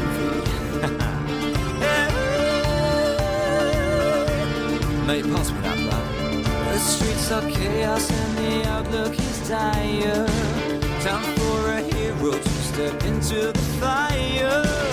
The world's a jungle and we're close to extinction. This is my moment and I'll fight with distinction. I love this song. Of course you do. Yeah, It's- it's a great song. His vocal range is astounding. Like, Mhm. oh, my- yo, uh, I'll just let. I, I haven't been reading the lyrics this time, but let me just read the lyrics for this. Oh, one. Okay, dear God, I was so worried you were going to try to sing this. No, I will not sing this. Oh my god. Oh God. no. Rule one, stay focused, keep your concentration. Rule two, have fun and use your imagination. No time for weakness when the undead are waiting. Tool up, get out there, and start decapitating. I love a good rhyme. well, I think the wordplay on this song in particular is really fun. And for me, the choreography here is really working in tandem with the lyrics. So it's not particularly showy, but we do have these grocery store kind Carts. of battle mm-hmm. sequences. They've decked up in what look like sporting gear that they've looted, as we allude to like this just tells me everything I need to know about Nick and how he approaches a situation like this. He's so boastful, and I love that we end on this victorious pose that Anna and her friends don't acknowledge. Oh, yeah. They just walk by. yeah, it's it's not a dancing number. Like there is choreography here, but it's it's dance choreography mixed with fight choreography, which I think really, I, I think that makes it one of the more successfully choreographed numbers in the film. Agreed. Yeah. So we cut back to the school, and this is where the cracks that we were observing before have turned into full blown fissures. Mr. Savage wants everybody to stay in the school. Other people are preparing to go. So even though they say you should come with us, you have a use here. Like we need someone like you. He wants them to stay on his quite literal turf. He wants them to stay in the school because that's where his authority is. Mm-hmm. Because that's the only way he's important. See, I'm not gonna lie. I think you could have put the musical number here, and it would have been better served. and then have maybe the the the crescendo, the climax of the song, be when he kills his first human. Sure, yeah. Yeah, and then bam, I mean, made. there we just fixed it. Yeah, Why didn't we- they do it? we just let's edit another cut. In. oh my god, the horror queers cut. Make it happen. sure. Okay, so uh, this is where John notes that Anna can't possibly leave anymore because so many people have died. Isn't it important for her to stay with the people that care the most about her? And this is where we get the "You're my best friend." And I mean, like, and she makes it very clear to the point where if he didn't get it, he would be an idiot. Well, and I like the fact that we don't belabor this point either. He gets it as soon as she says it, and we don't need to address it again. But then when he dies, you know, we can see how much he meant to her and all this kind of stuff. Like, again, the film is really good at saying, here's what you need to know. We trust that you are going to understand how to feel emotionally later. Well, I think too what I like about this, you know, she, it's not like she's like, oh, I'm going to make this awkward. Like, sorry, we're just friends. We can't be friends anymore because you're Mhm. making this weird. The ball is in his court. Like, she Yes. makes it very clear. Look, this is how I feel, and like I can feel. Me, Trace, can feel Mhm. as bad for John as I want, being like, oh, I just wish she would like him. But Right. that's not fair. She doesn't like him in that way. But she's still absolutely willing to be his friend, which I do appreciate. Hmm Yeah, like if this was normal circumstances, he might need to take a little bit, go and lick his wounds, come back and realize what's most important is having the friendship with her. But, you know, condensed timeline, zombie apocalypse, we don't have that option, and he just has to accept it. Yeah, and then die. And then die. Yeah. Well, so what what do we think about this Christmas tree emporium set piece? Oh my god. I didn't love this the first time I saw it in theaters because it felt awkwardly positioned in the narrative. Like we're going from this really heartfelt, difficult, emotional moment to, okay, we're now doing not the best lit Mhm. set piece. Like we've got Christmas lights in these trees, but sometimes it's really hard to see when zombies are coming out of these trees. And now I recognize, I think it is that, but it's also slightly intentionally so. Like we're covering up a smaller budget, but also we're trying to amp up the tension. Like this is actually a really effective action set piece for me. Yeah, I think I think for me, when it comes to like zombie movie in blank, you know, whatever setting, you know, Dawn of the Dead is so mm-hmm. cool because like, oh, like zombies in a mall. Holy shit, who would have thought?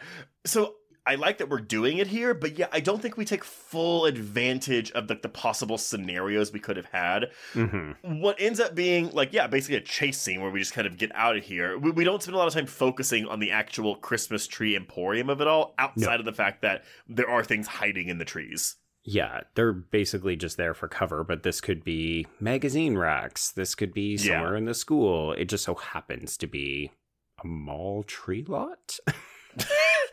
Truthfully, I, I I had to look it up. It is called a Christmas tree emporium. Mhm, Uh, but yeah, I mean, this is all fine. You know, it's a big action set piece. They run, they chase people. Um, all of Nick's friends get killed here. Yeah, and of course, none of that matters because we didn't know any of them to begin with. No, they were chorus boys. We do also realize that Chris is very attached to his phone because it's the only record that he has of Lisa and his grandmother. So he's very protective of it. There is apparently an insert shot or a closer shot of his phone battery nearly being dead Oh. in one of the other cuts. Okay. So that cues you that it will become an issue later in the film, which of course is what ultimately gets him and Lisa killed. Uh, yeah. Also, saddest death in the movie, but yes. Yes. as soon as you said it earlier, we all know You who knew. we were talking to. okay, so uh, there's been a recurring joke that Anna cannot remember who all of the reindeers are because it's a Christmas movie. So John realizes, oh, let me list them all for you here. And then he makes his final declaration, stretches out his arms, and that's when he gets bitten. I think the way this is framed though is really, really, really good because I feel like I feel like you think something's coming because yeah, after a big um, like action heavy set piece, and then it's like Mhm. okay, we're kind of like get, get We're done. bearings. yeah, Yeah, we can take a reprieve. yeah, but you know it's that's never how it works out. Like you should never assume you're fine. hmm Um, but yeah, the way this is shot because we uh, we're just on John, but then the camera kind of moves to the side as his arm goes out, and then yeah, just right there, all of a sudden, that Mhm. zombie's right there biting a chunk out of his hand. Yeah, and of course, he and Anna immediately understand what this means, so we retreat briefly, and then he plays the knight in shining armor. So he grabs her in an embrace, and he uses his body to shield them so they can get through this first horde of zombies. And then he essentially martyrs himself to save the woman he loves so that she can go and get to her dad. Yep, yep, yep. And then yeah, I mean, what? Enter big final school set piece. Uh, oh, actually, I did want to make one other note. So there's Oh. a pretty significant deviation here. So Anna goes on a, a bit of a rampage where she just kills most of these zombies. Mhm. Uh, and in the cut that I watched, so the shorter cut, there is no Clement Clarke Moore's A Visit from St. Nicholas that accompanies this. It's just an action Oh. set piece. Okay. Oh, and there's more slow motion in that in the, mine too. Yes, yeah. So you're getting slow motion with the poem being read. Me, just action. That's interesting. I so wait, did you watch both like of these scenes? You watch both versions. I did, yeah. B- Did one stick out as better to you? Uh I was almost more perplexed with the poem. It mm-hmm. does work, but it feels a little jarring because part of me was trying to figure out who was reading it. it's just like a song. It's a soundtrack. yeah, it, it's like an omniscient god narrator all of a sudden shows up to read the poem and then disappears again. Because I like the slow motion here, but I, I do too. Um, but just because I mean, again, she's pissed off. She's wanting to kill all these things. Mhm. But I, I don't know if it, it works better for you uh, with the non-slow motion. Yeah, um, I I think it's effective both ways. Uh, different, similar effects. There we go. Okay, so the survivors arrive at the unlocked school, which is notable because earlier we did see Mr. Savage open the door during the Christmas pageant and there was blood on the door, but it seemed like he had shut it and kind of locked it back up again. So the fact that the door is just open is not a good sign. Neither is the fact that he is sitting inside casually eating a Christmas dinner. that is not human flesh. I know we don't go there in this movie, and I'm kind of like, I mean, it might as well. I mean, he is such a caricature in some ways. I could believe it if we just saw him eating a hand or something, but also gross. Yeah, but uh, so he basically tricks them, locks them in with all the parent zombies. hmm and even blows a whistle, and then that's where we get nothing's gonna stop me now. Shut up, all you idiots, you little shits should listen to me. Did I fail to mention your attention's now obligatory? How I do adore having the floor to tell you what's on my mind. I've become the man I always planned precisely at the right time. so I do like this one. I'm assuming you're not the song's biggest fan. I mean, it's just because of the character. Yeah, so that's fair. I I like the staging of it. You know, him being so wild with desire to watch these students who he hates and resents. I love him climbing up and grabbing hold of the mesh and that kind of stuff. hmm Yeah, I think I don't know. I just feel like you know. I'm gonna use Disney films as a reference. In this modern Sure. era, like I feel like Disney films specifically are doing so bad with their villains they're, because they're so afraid to make an actually like, despicable villain. hmm And because of that, we're also not getting any good villain songs. Like we have very few good villain songs to come out of this. And so I think watching this, I'm like, oh, here's one. Here we go. Yeah. Yeah. Uh, um, I guess the other thing with this is that it offers us a certain amount of clarity about how he feels and why he's doing this, but mm-hmm. I don't find it wholly satisfying. what uh, for to as an explanation for his motivation? That and it just, you know, I kind of knew that he already resented them. You know, we've seen Yeah. enough dickish principles over the course of film history that we can spot a person who's unhappy at their job and would probably love to get a little bit of revenge on them. I mean, again, it's a thing where I wish we could have seen this transition because the whole thing is, you know, n- nothing's gonna stop me now. Meaning, like, oh, all these like id related things he wanted to do to these kids and parents, he can now do Mhm. because the world is over. So I get that, Yeah. but this isn't his transition. The transition has already happened off screen. Yeah, yeah. And that's the thing, right? It needs to happen on screen so that we can follow it and feel like it happens organically. Sure, I get that. I get that. Yeah. Okay, so the group ends up managing to get out of this trap, but they are separated. So we have Chris and Steph who go off separately. They discover Lisa and also Gran, who has unfortunately succumbed to her heart injuries. But she did not turn. Correct? She just died. She did not. And this is one of those things where in that song, or like before the song, where if you know that dead people don't turn, then this is just confirmation. And if you don't get that line from Savage, then this is your first evidence. Oh, okay. So it's not the way zombies work in this world is not if you die, you come back. There was also so I, I did look at that list of the, the differences between the versions, and there are some like close-ups of zombie Mhm. kills that are used in one scene in one version, Right. and then used in a different scene in another version. So like Oh they keep God. the shot, they just put Right. it in a different scene, That is wild. Okay. right? the power of editing.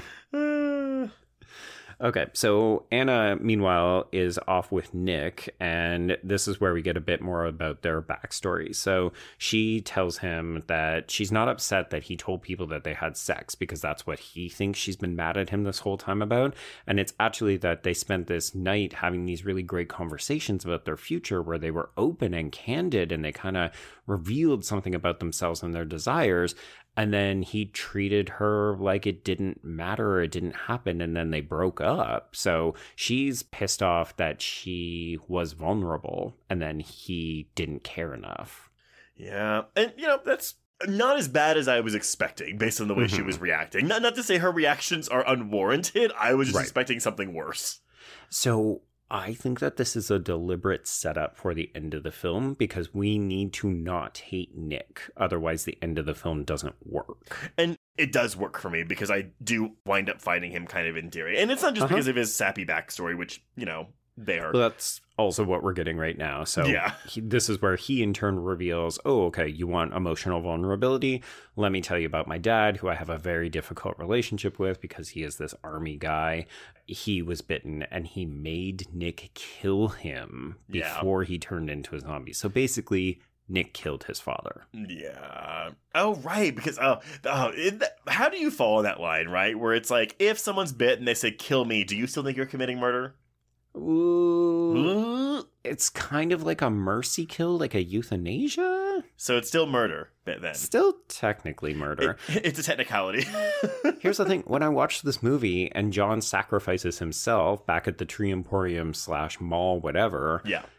they let him get dragged away and eaten to death. Yeah. And I always think you couldn't even mercy kill him there. Like you couldn't throw something harpoon style and just end it for him. Or just like have him like just like run away and hide somewhere and just turn. Like yeah, I, I, I think they even show his intestines getting pulled out.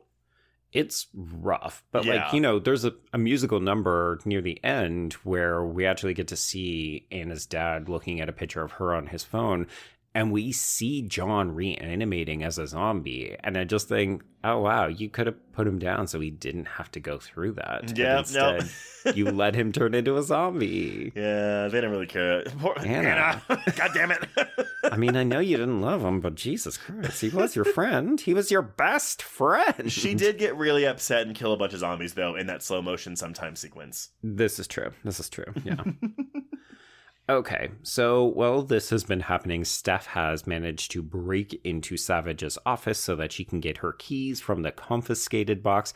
I like the joke with the dildo because, or sorry, is it a vibrator or it's a vibrator? A personal massager. yes, just that. Uh, it's fun because so much of this has all been very dark for quite some time. Mhm. So we also come back out to find that Lisa and Chris have been stranded behind the TV, but the zombies are mesmerized by the footage that he is showing from his phone. But unfortunately, then the phone's battery dies and they get eaten. Uh, but there's something too. So they, well, they get bit, and Yeah. then they just accept their fate and like Mhm. slow dance until they turn. It's kind of adorable. It's deeply romantic. I also really like the moment between Steph and Chris where they wave each other goodbye. Yes. Well, uh, also because um, Swire is doing some real good face acting here. Uh, so once they are looking at Lisa and Chris kind of accepting their fate, they do some really good lip quivering action here. Yeah, as much as I think people heap a lot of praise onto Hunt because, you know, it's the lead of the The film. The lead of the movie.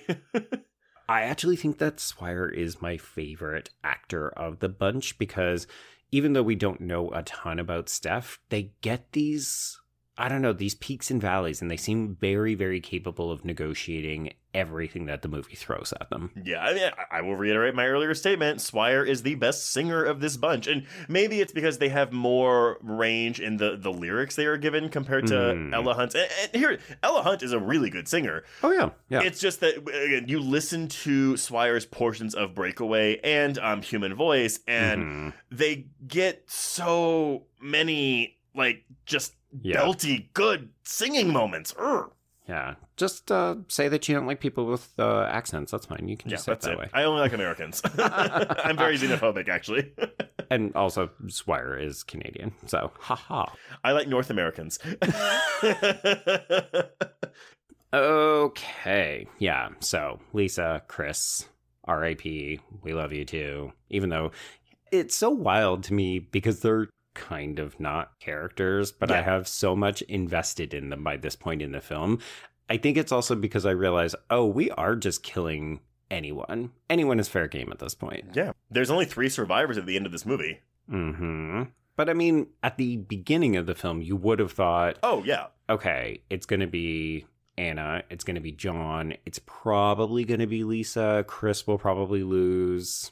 Yeah. That's not how it turns out. Yeah, but, but uh, that's what I love though. Again, like the juxtaposition of like again a zombie horror movie with a fun comedy musical. Like it's very it disarms you in a way that I do think makes the second half more effective because again, you just don't think the movie's going to go there. hmm But at the same time, I'm like, oh, but I just love the light and bubbly first half. Yes.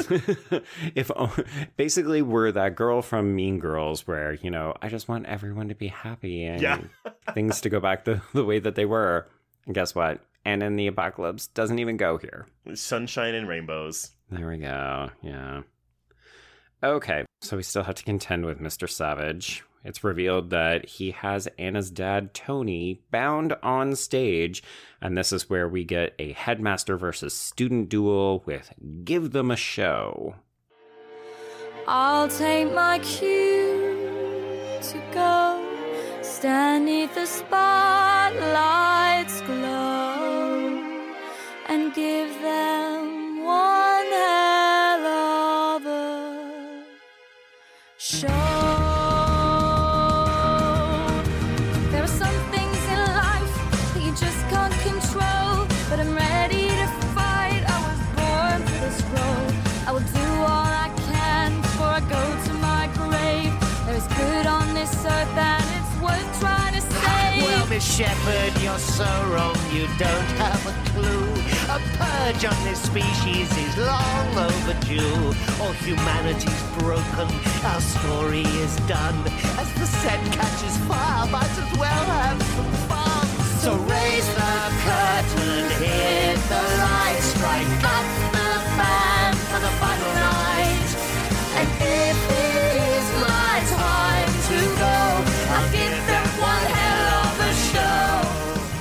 Yes. So here, I like this song. I it just needs a bigger finale.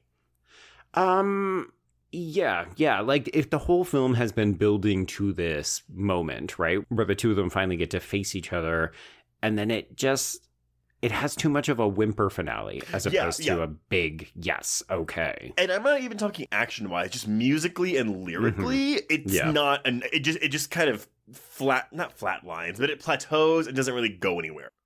Yeah.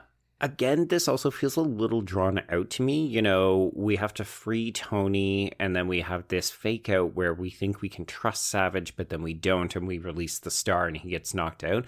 And I think if all of this could have been encapsulated within the song, it would have played better because then we could have knocked him into the crowd and that could have been the end, like the big crescendo. Yeah, you know, yeah, we just have like that dialogue break in in, in the song where we can like Mhm. do like and and then cont- and then pick the song back up. Yes. Yes. Uh huh. Mhm. Absolutely. There. We Mhm. fucking fixed it again. I mean, there's like you know we're getting a lot of fight scenes here. There's uh, there's a I was gonna say a good overhead shot. There's an overhead shot when she hooks the candy cane around one of the zombies' heads and like you know she's Mhm. swinging around because she's standing on a circle that's on the ground that I think is part of a basketball court. Maybe I don't really Yeah. know, but we don't play sports. I What? don't know. Uh, but but she's off center, so the overhead shot doesn't look as good because Hmm. she's also kind of swinging around wildly in this circle. Right. Yeah. I mean, again, that seems like one of those. Oh, we only had a certain amount of time to coordinate this, but also overhead shots are more challenging to execute and so on. Yeah, I mean, it is a thing where again, I don't know the budget for this movie. I imagine it was a pretty low budget, and I think for what what little money I assume they had, this does Mhm. look real. And again, go back and look at that original short film to see the jump in quality. Yeah. But I, I would love to see what this could have looked like with like a much bigger budget. It's interesting that you say that because I don't entirely disagree, but also what we are seeing, I think, is pretty solid. So, Oh, yeah. I'm, I'm agreeing with you.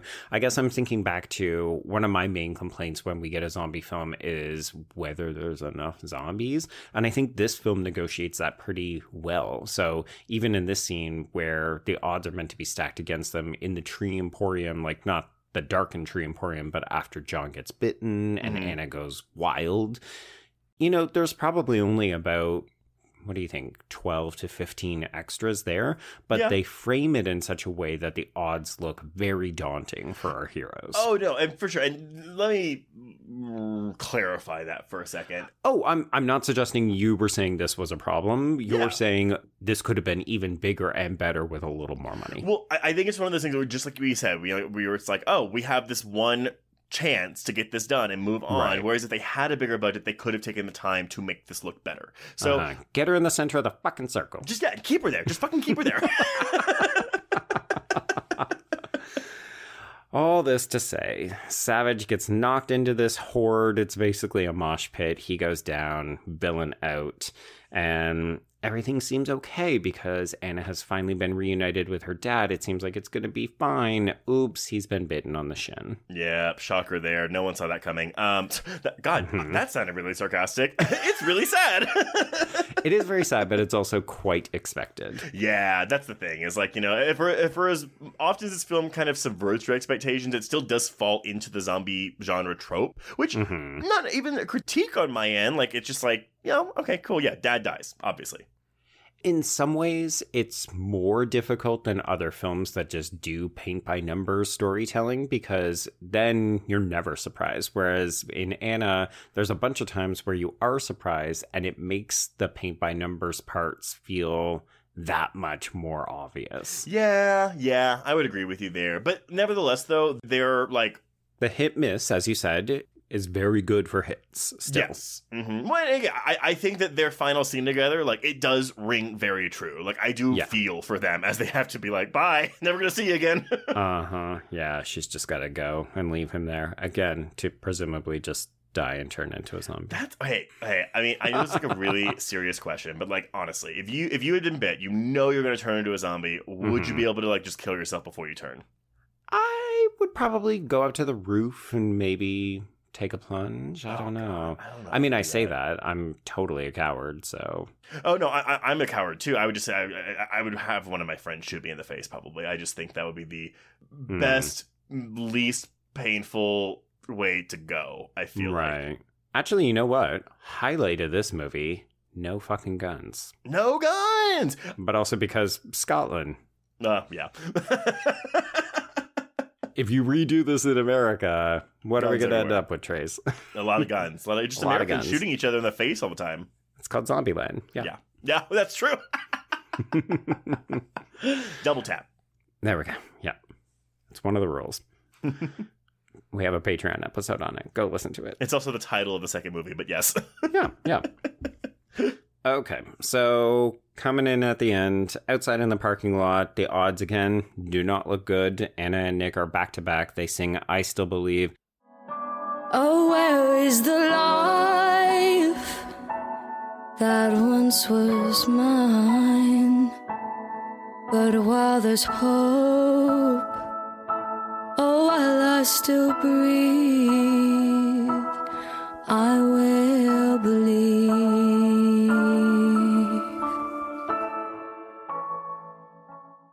Totally forgettable, whatever. no, honestly, as a movie ender, it's not It's not enough. the best one.